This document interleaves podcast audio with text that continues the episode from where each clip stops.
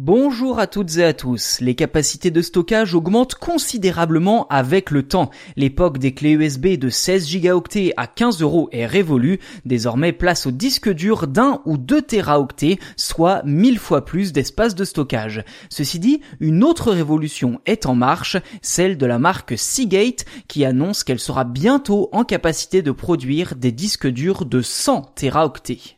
Pour ce faire, l'entreprise a mis au point une toute nouvelle technologie nommée Heat Assisted Magnetic Recording, que l'on peut traduire en français par enregistrement magnétique assisté par la chaleur, ou encore plus simple, par l'abréviation HAMMER.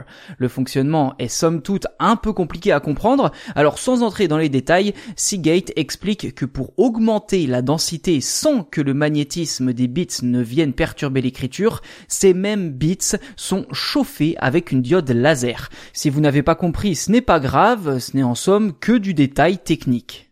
Plus concrètement, le potentiel apporté par la technologie Hammer devrait permettre, selon Seagate, de décupler les gains de stockage par génération de disques durs. Plutôt que de ne gagner que 1 ou 2 teraoctets par an, les nouveaux disques durs pourraient désormais afficher jusqu'à 10 teraoctets de différence avec leurs prédécesseurs. Et clairement, cette prouesse répond à un réel besoin. En effet, la consommation de données n'a jamais été aussi forte ces dernières années. Les centres de données poussent comme des champignons et les besoins en stockage sont en train d'exploser.